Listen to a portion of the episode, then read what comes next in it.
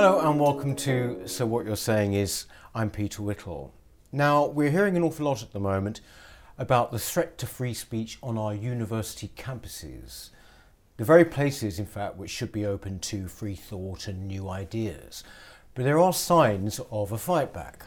With me today is James Oliver. He's a PhD student at the University of Buckingham, and last year he started a free speech society there. Uh, welcome, James. Good to, to meet you. Uh, why did you start the society? Well, I suppose there's more than one reason, but mm. the main catalyst, I would have to say, was uh, early last year when the journalist and author Peter Hitchens found himself deplatformed, disinvited, whatever you want to call it, from yeah. the University of Portsmouth. Yeah. And I've been a, a long time fan of his work um, and I've admired his stance on free speech uh, all the way through that as well. And I just felt like it was maybe somewhat symbolic. Wouldn't want to elevate it too much, but that somebody who's been so outspoken and so committed to yes. free expression, yeah. uh, free thought, that he found himself in, in this position. Why? Do, what was the reason given? Because I think a lot of people watching won't quite know what happened there. with Peter. Yeah. Uh, as far as I could tell, there was some concern on the part of the Students' Union that views that he has uttered in the past about transgenderism, I, th- I think this is right, um, yeah. were had the potential to make some people upset. Um, and I think it may well have coincided with some sort of anniversary, an L- L- LGBT anniversary yeah. um, of some kind. Uh, but the strange thing was it, it was, as far as I remember, not, not what he was there to speak on. No. This was a, a tangential thing, um, essentially unrelated. And they basically said, you can't come at this time. Um, and I believe when there was a backlash in the media, they tried to tried to backtrack quickly and suggested that he could come at a, a later date. But of course, at that point, uh, Peter Hitchens was, was done with them. Um, he's not he's not interested in uh, no, no, exactly. be, being yeah. cowed. But who are who are they, as it were? I mean, who were the people who complained? Who who managed to get it stopped?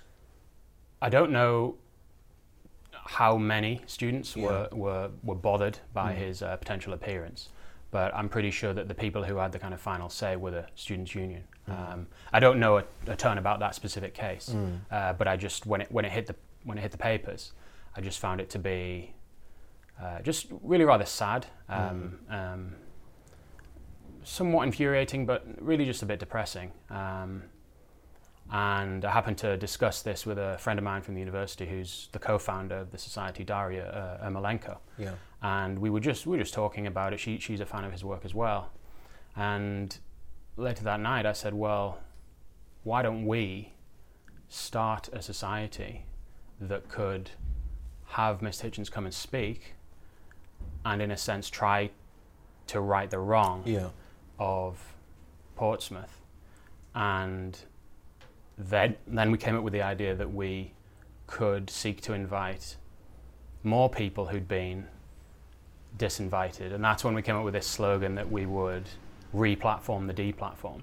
Replatform the deplatform. Yeah, this that- is your logo. That's kind of our mission. It's not the only thing we're concerned with. We- We're happy to invite anybody who has Mm. Interesting ideas uh, surrounding free speech. Well, to be honest, uh, interesting ideas of any kind. Yeah.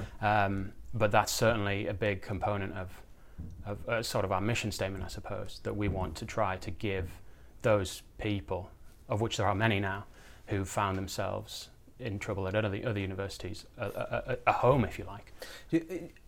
Has he been up so far? Oh yeah. He, he came Um, up. so uh, what so was it like? P- P- he was our inaugural speaker, oh, right. and that was wonderful. Uh, he was fantastic. Um, he came to speak on the, as he refers to it, the so-called war on drugs. Right. Uh, had a really lively discussion, um, some heated debate from the audience because it's quite a hot topic. Um, but yeah, it was it was it was fantastic to have him, um, and he did it all completely free of charge as well. He wouldn't even take travel expenses. Really? So just Wow. just shows the character of the man. Um, Mm. it was it was wonderful to have him. I'd, I'd gladly have him back anytime. Well, we had him on this show Yes, I know. last I know. year, yeah. um, and uh, you know it's one of our most popular shows. People seem Yeah. to seem to love him. Um, one thing is that with your particular society is it it's at the University of Buckingham where you are. Mhm. Uh, you know, I think a lot of people maybe might not know, but the University of Buckingham's got a particular kind of niche, hasn't it? It, Mhm. it is the only private university still in, in Britain, isn't it? I I'm not 100% sure if it's the only one, but it's certainly the first one. Right, Um, first I think other people have maybe tried uh, in the. I, I'm not 100%, but. Um, but it's it's not actually a university that would necessarily seem to have a problem with free speech, isn't that right? Well, in a sense, there's a, there's a bit of an irony here in that uh, we've set up a free speech society and arguably uh, the place with the, with the fewest problems with free speech. Basically, no issue with free speech. We, we've found ourselves, we've never had any bannings, um, as far as I am aware. And when the Free Speech University rankings existed for about four or five years, Buckingham was consistently at the very top of the pile. Right. Uh, they were set up by uh, Tom Slater and Brendan O'Neill over at Spiked Online, and we we qualified for what they they had a traffic light ranking system, uh, green, amber, red, and we got green lights every year that they existed. And what that what you had to achieve in order to receive a green light award was no uh, suppression of free speech whatsoever. Right. And just as a kind of just a marker for how bad it's got in this country, in the final year of the rankings, there were only there was only one university in England, I believe, that that met the criteria for a green light, and also a university in Wales, I think. Really? So there were as yeah as Out far as I of how many are we talking, actually? hundreds. Hundreds now, isn't it? Yeah. That's extraordinary. Um, what other what other instances can you describe to us that you know about at other universities? You mentioned Peter Hitchens at Portsmouth, right?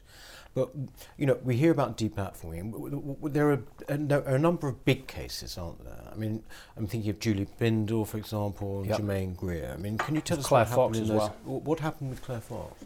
Um, the specifics, again, I'm somewhat hazy on, but she was going to speak, I think, at a university in Manchester, um, and she was eventually told she couldn't she couldn't come. And I, I wouldn't want to misspeak, but I think this was something to do with her, again, ironically, her prior defence of free speech in public, and she's she's fallen into some hot water f- for for Mhm. her real strong commitment, essentially, to an absolutist view. Uh, she she would say, um, or very close to. Yeah.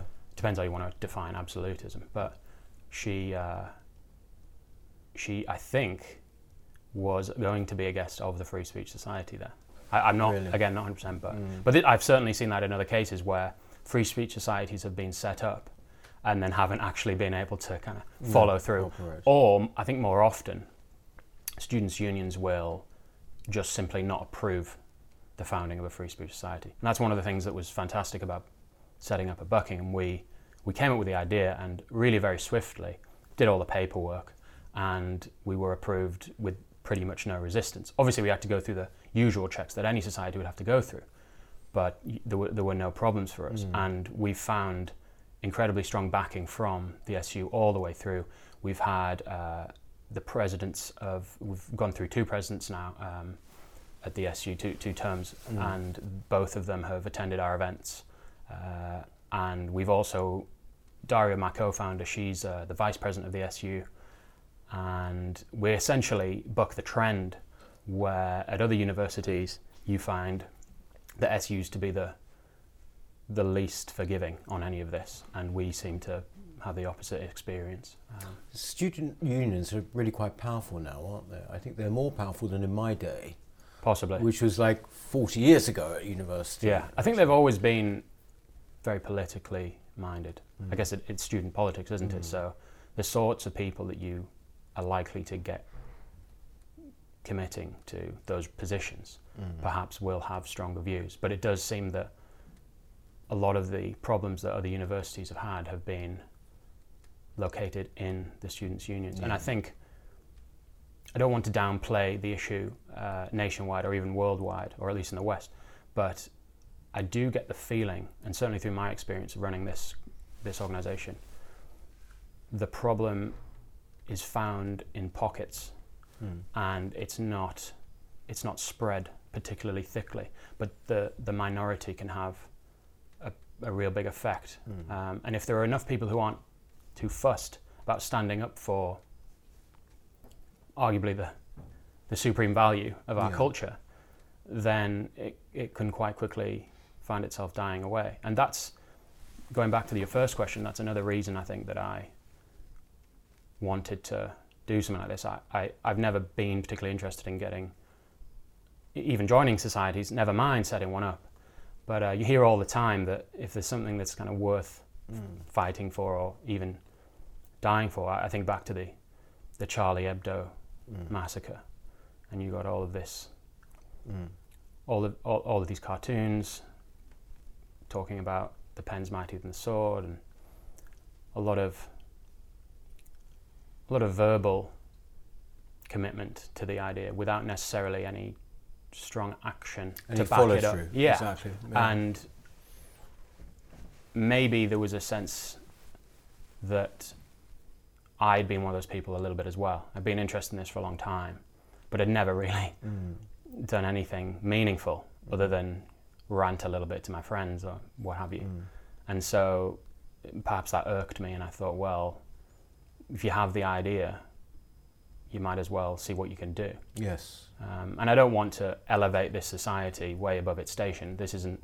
Well, no, wait a minute. You were reported in the Times. Ah, that's so, true. So come Uh, on. Sunday Times. Uh, Sunday Times. Right. Well, that's, Um, that's, that's, Maybe it was pretty the Times. I can't remember. it's, it's, that's, that's, good going. Um, I'm very interested what you say there because uh, ab- about this thing of n- no follow through. You know, you mentioned Charlie Hebdo, and I think after Charlie Hebdo, there was this huge demonstration through Paris, and all the leaders, world Mhm. leaders, political leaders, Joining all, arms. all Mm. joining arms, me along. Well, we are just with Charlie Hebdo. Oh yeah. Except, and then nothing, No. you know, after that. Um, there's also this phenomenon, isn't there, of I'm in favour of free speech, but you know, this has become the cliche. I'm in favour, and then you think, oh, here comes the but. You, it- Yeah. you know what I mean, though, don't you? It's, the but is gu- almost always guaranteed. Yes. Um, I just, I think it's something that people say without really thinking Mm, what it even means. mm, Um, it's some you, you can't come out really and say, I'm not in favour of free speech. So it, you pay lip service to the principle without having any mm, any idea what it what it really means, um, and perhaps more saliently, without any idea of what it means to lose it Mm. or what a failure to commit to the principle can lead to in a society. When you uh, started this as well, I mean, you know, was it, uh, is your particular uh, um, approach a political one? I mean, are you a, are you a political animal? You know, have, were you interested in politics before? You say you were interested in in free speech and you Mhm. wanted to do something and you felt strongly about that. Were you political at all? I wouldn't say I've had any particularly strong affiliation. Certainly, party politics No. hasn't been hasn't been something that's gripped me. No. Um, not to say that that wouldn't be something that I could get interested in with the with the right party, if you like. Mm. But um, no, for me, it's it's a, it's I think it's above all of that in a way. This this transcends politics, Mm. uh, and you can see that if you look at the range of people that have found themselves on the wrong end of this. Mm. Um, well, just an exa- as, as, as an example, our first two speakers, Peter Hitchens, everybody will acknowledge as conservative writer, Mm. speaker, and our second was Claire Fox, Mhm. who's most certainly of the left. And both of these people have found themselves in the same position, and ironically, have found themselves now on, on the same side. Mm. And I think if you if you forget that this is something that's beyond all of this, you'll you'll fall into the trap, which I think a lot of the media has of associating free speech with a particular political wing. And now it's seen strangely to be a, a, a right wing phenomenon somehow. I was going to ask you that very thing. It's Yeah. sort of like people who are sort of standing up for it, or, or for that matter, I mean, there's something else, for example, uh, Toby Young, for example, Mm, is oh. about to start something called the Free Speech Union. He's going to be coming on this, this show. Brilliant. But there is therefore this perception that this, these are broadly centre right people who are Mm. making a fuss about free speech. You, that's you said that's not justified. That that view. Perhaps most of the people speaking out on this are from that side Yeah. of the political spectrum. But that doesn't mean that if you took, I don't know, a scan of the country, that the only people who, or the most people who care about this stuff are, are the right. And of course, historically, most of these battles that were fought were from the left, Yes. kind of anti-establishment. I'm thinking of Berkeley, California, that kind of thing. Um, everything shifted. This is where this, this is where this clown world meme you may have heard of has come, has arisen from. This idea that we're living now in a universe which is just flipped upside down, and Yes. everything that we used to that we used to think is no longer true, and almost anything goes. But I think it's concerning that people are branding this right wing, partly because right wing has, in our culture, uh, negative connotations, which I don't think it should, but uh, that's where we're at. And so positioning it in this way immediately gets people's backs up, I think. Um, But there is, you know, you could make the point, surely, that so much of the incentive of, of, of basically no platforming people and actually trying to stop people talking has actually come from the left. I mean, this is the reality of it, you know, that it's actually broadly conservative or centre right views, call it what you want. Those, those are the ones that they disagree with and they want to get shut down. Mm-hmm. I mean, that, that's the reality of it. well, that's what's happening. Certainly in universities, you have mm. predominantly left wing students' unions, um, left wing protests that are usually, more often than not, affecting white right wing speakers. But mm. Germaine Greer was disinvited. Mm, she, she's not right wing. No, no. Um, it's Julie Bindel again. Julie Bindel. This isn't. It's difficult to pinpoint exactly what the ma- the master values are in all of this. Douglas Murray's recent book tries to tease some of this apart. I think he does a really good job. And certainly, if anybody's interested in having a look at the history of, of a lot of this, he he exposes much of that um, and shows the origins are very much political. Um, but but yeah, I think it's I think it would be risky to in the same way that it's risky to associate commitment to free speech with purely right wing mm. thought. I think it would also be risky to put suppression of spe- free speech purely on the left. I think mm. I think it's probably got to be assessed on a more individual basis and that's where we have to to look at it. So. You mentioned something about this a bit earlier, but what worries me actually, James, really is that you know you get the uh, I believe in free speech, but people, right? You got those, um, and we know where they're coming from. But it it worries me that actually there is now a group of people, a significant group of people, who actually do not Yeah. believe in free speech. I mean, that not that they we say they will say. I think they don't they might not actually say it that way, but but they do not believe in it as a principle. You know, you were saying this is something which finally hmm. made you want to do something because it's so important. Do you think that's true? Well, I, I did. I did mention earlier that it's very unusual to hear anyone publicly say, "I don't believe in free speech." But I have actually come across people in the course of my running the society who've come. I, one person springs to mind who actually came to the society's fair and said, "Oh, I don't, I don't, no, I don't agree with free speech." Mm. And I said, "Oh, brilliant! Come, come to our events and we can have a Yeah, discussion." and yeah. he said something like, "I'm entitled to my opinion." I said, "Hang on, mate, that that's free speech right there. Yeah, yeah, You, yeah. you- you're missing the point." But sometimes people don't want to be reasoned with, um, and in that moment, we don't want to get into a Mm. into an argument with the fella. But uh, it's it's awfully odd to see how the how the cogs fit Mm. together in that line of thinking. I don't. Somewhere down the line, you're going to find yourself struggling. Yeah, but what do you, what is what do you think is the basis for what they're saying? I mean, what, how would they explain their position? Right. That's that's a massive question, um, and I think that there are lots of answers, but more often than not, I think it's actually perversely well-meaning. Right. Um, bear with me, perhaps, Yeah, but yeah. I think you hear it a lot. The road to hell is paved with good intentions, and I think people want to be nice. Um, they don't want people's feelings hurt. They don't want, certainly don't want to be seen as somebody who is defending people's feelings being hurt, and if they have, for whatever reason, managed to associate a commitment to free speech with a commitment to that, Mm. I can totally see how you might find yourself being averse to it.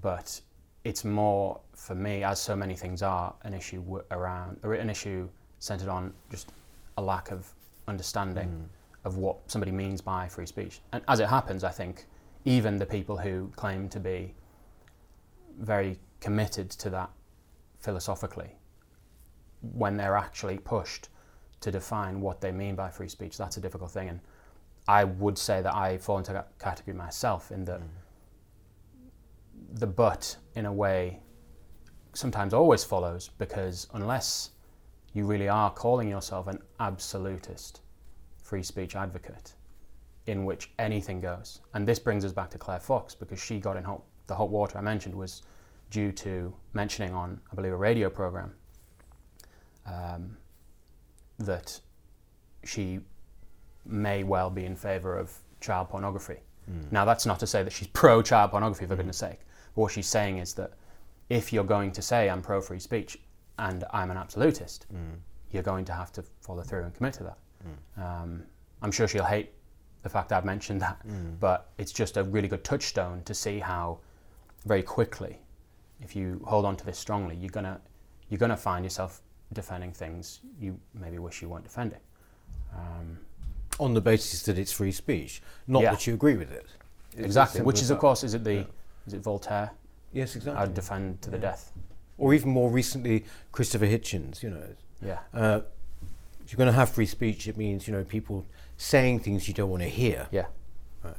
But I mean, the interesting thing is when you talk about the fellow who came along to your society, or the people we're talking about broadly, who don't believe in it, it's largely on the basis of um, offence being given, isn't it? Which is not quite the same as not not agreeing with something. You're saying they don't want to be they don't want to be offended, or rather, they they don't. They're taking offence on behalf of groups who are not even there. This is the point often. you know, th- th- isn't this the point that really that it's it's about the giving of offence as opposed to I don't agree with you on this point, so I'm going to stop you talking. Yeah, the, the psychologist Jonathan Haidt, whose work I'm sure you're familiar with, Oh right, yeah. he um, This is the uh, Jonathan Haidt did the Righteous Mind, the book. The yeah, that's right, Mind, and yeah. also the coddling of the American mind. Yeah. I believe after that, Mhm. uh, he works out of a university in New York. I think he's actually in the business school there. Mm. But his thesis, narrowed down, I suppose, is that a lot of this comes from parenting in the early years, which has become overbearing. Again, from from a position of it's a well-intended position. Um, they they don't want their children to find themselves hurt, um, whether that's physically or mentally. But what he has, in the course of his research, what he's discovered is that children are less and less often these days left on their own Mm. to reason with each other. And that sort of thing is crucial for your development and your understanding of how to simply deal with disagreement. Mm. If you're always able to call upon an authority figure, in this case, a parent in, in university, the Students' Union, or the, the dean or whatever, if you're always able to do that and you, you, you're, that's your first port of call, you'll never learn to deal with offence because there's always somebody who can come and tell the other person not to do it. Mm. And again, I wouldn't want to wouldn't want to put all of this on that one factor, but I certainly think that's playing a role that that children aren't growing up to be as independent as they used to be. and therefore maybe more rigid, you know, Mhm. mentally more rigid. I mean, Mhm. it do you think that students, people around student age, young people around the student age, do you think that they are basically more intolerant now generally? I mean, do you, when I say intolerant, they would say them, see themselves as being hugely tolerant, of course, but um, I would say just intolerant of anyone who deviates from a particular kind of approach, you know. Um, if you think of the whole woke culture, right, that is, you know, intolerance writ large, isn't it? You know the new name for those people? What, what is it? They're members of Woko Haram. Woko Haram. Yeah, I love that one. That's a good one. Yeah, that's a good one. Um, Woko Haram. Yeah. Good. yeah, I, uh, I think very often these people would say they're tolerant of everything other than intolerance, Yes. and I mean, maybe that's true, Mm-hmm. but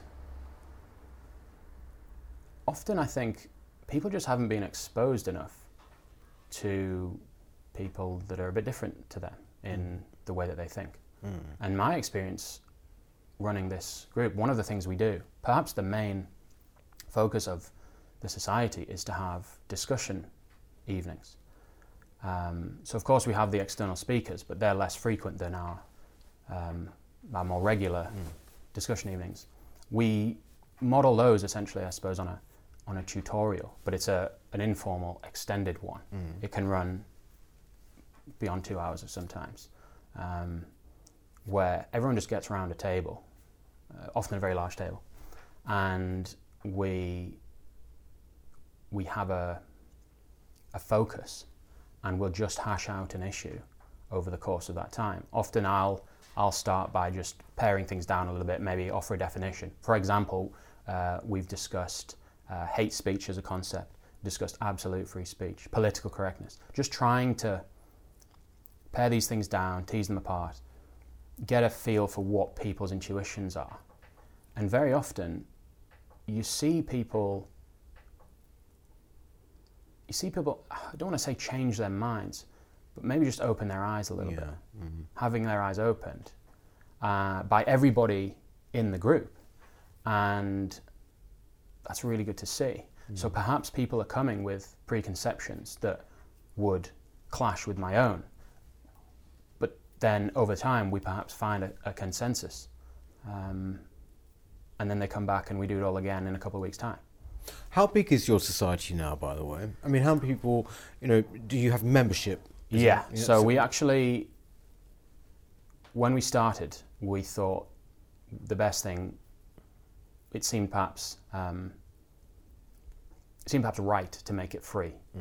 Uh, we ended up then taking more sign-ups than anybody ever has in the at the societies fair at the university. Really? So we were inundated with people signing up. Oh, that's, Um, that's great. yeah, so that was a really good sign. And our first event was very successful, and since then we've kind of maintained that pretty solidly. Uh, the discussion evenings seem to be just as popular as the public events, which is a really good sign. That may be something to do with the fact we provide Krispy Kreme donuts just to, to, to lure them in. But uh, Works every time. yeah, it does. Um, I'm surprised they're not. Where are they? um, but but yeah, I think I think we've been maybe surprised that we've had such a positive reaction, both from the students and from the staff. And I'd really just like to mention the support we've had from Sir Anthony Seldon, the Vice Chancellor, who's who's really been fantastic on all of this. Uh, I've met with him alongside Daria to discuss just the plans for everything. He's he's um, he's congratulated us on the, the, the success we've had in the early stages, but um, he's also mentioned us in the Sunday Times a couple of Sundays ago um, in an article in which he discussed this problem more broadly. And again, we're bucking the trend at this university, standing up for for free speech in a way that really I don't see any other universities doing, not at least from top to bottom. You, you, you have, like, as I said, you have other free speech societies in other places. Perhaps you have other pro free pro free speech vice chancellors and pro free speech students union. Although I'm not, I'm seeing less evidence of that. Yes. But to have it at every stage at Buckingham, I think is um, that's just really refreshing. Well, all the very best for it, James. You know, going forward, and uh, I think you know it is crucial what you're doing, and I hope a lot of people emulate you. Yeah, that's that's what I'd like to see. Actually, Yeah. Uh, look, I I'd like it to be the case that there's no need for a free speech society anywhere, Mm. and maybe ten years, twenty years ago, there, there was no need. Um, but at the moment, I think it's just it's a really really good idea, and at the very least, you have you have a good time discussion discussing things with people. Thanks very much indeed, James. Thanks. Uh, that's it for So What You're Saying Is this week. Please remember to subscribe. It's totally free if you haven't done so already. And we will see you next week. Thank you.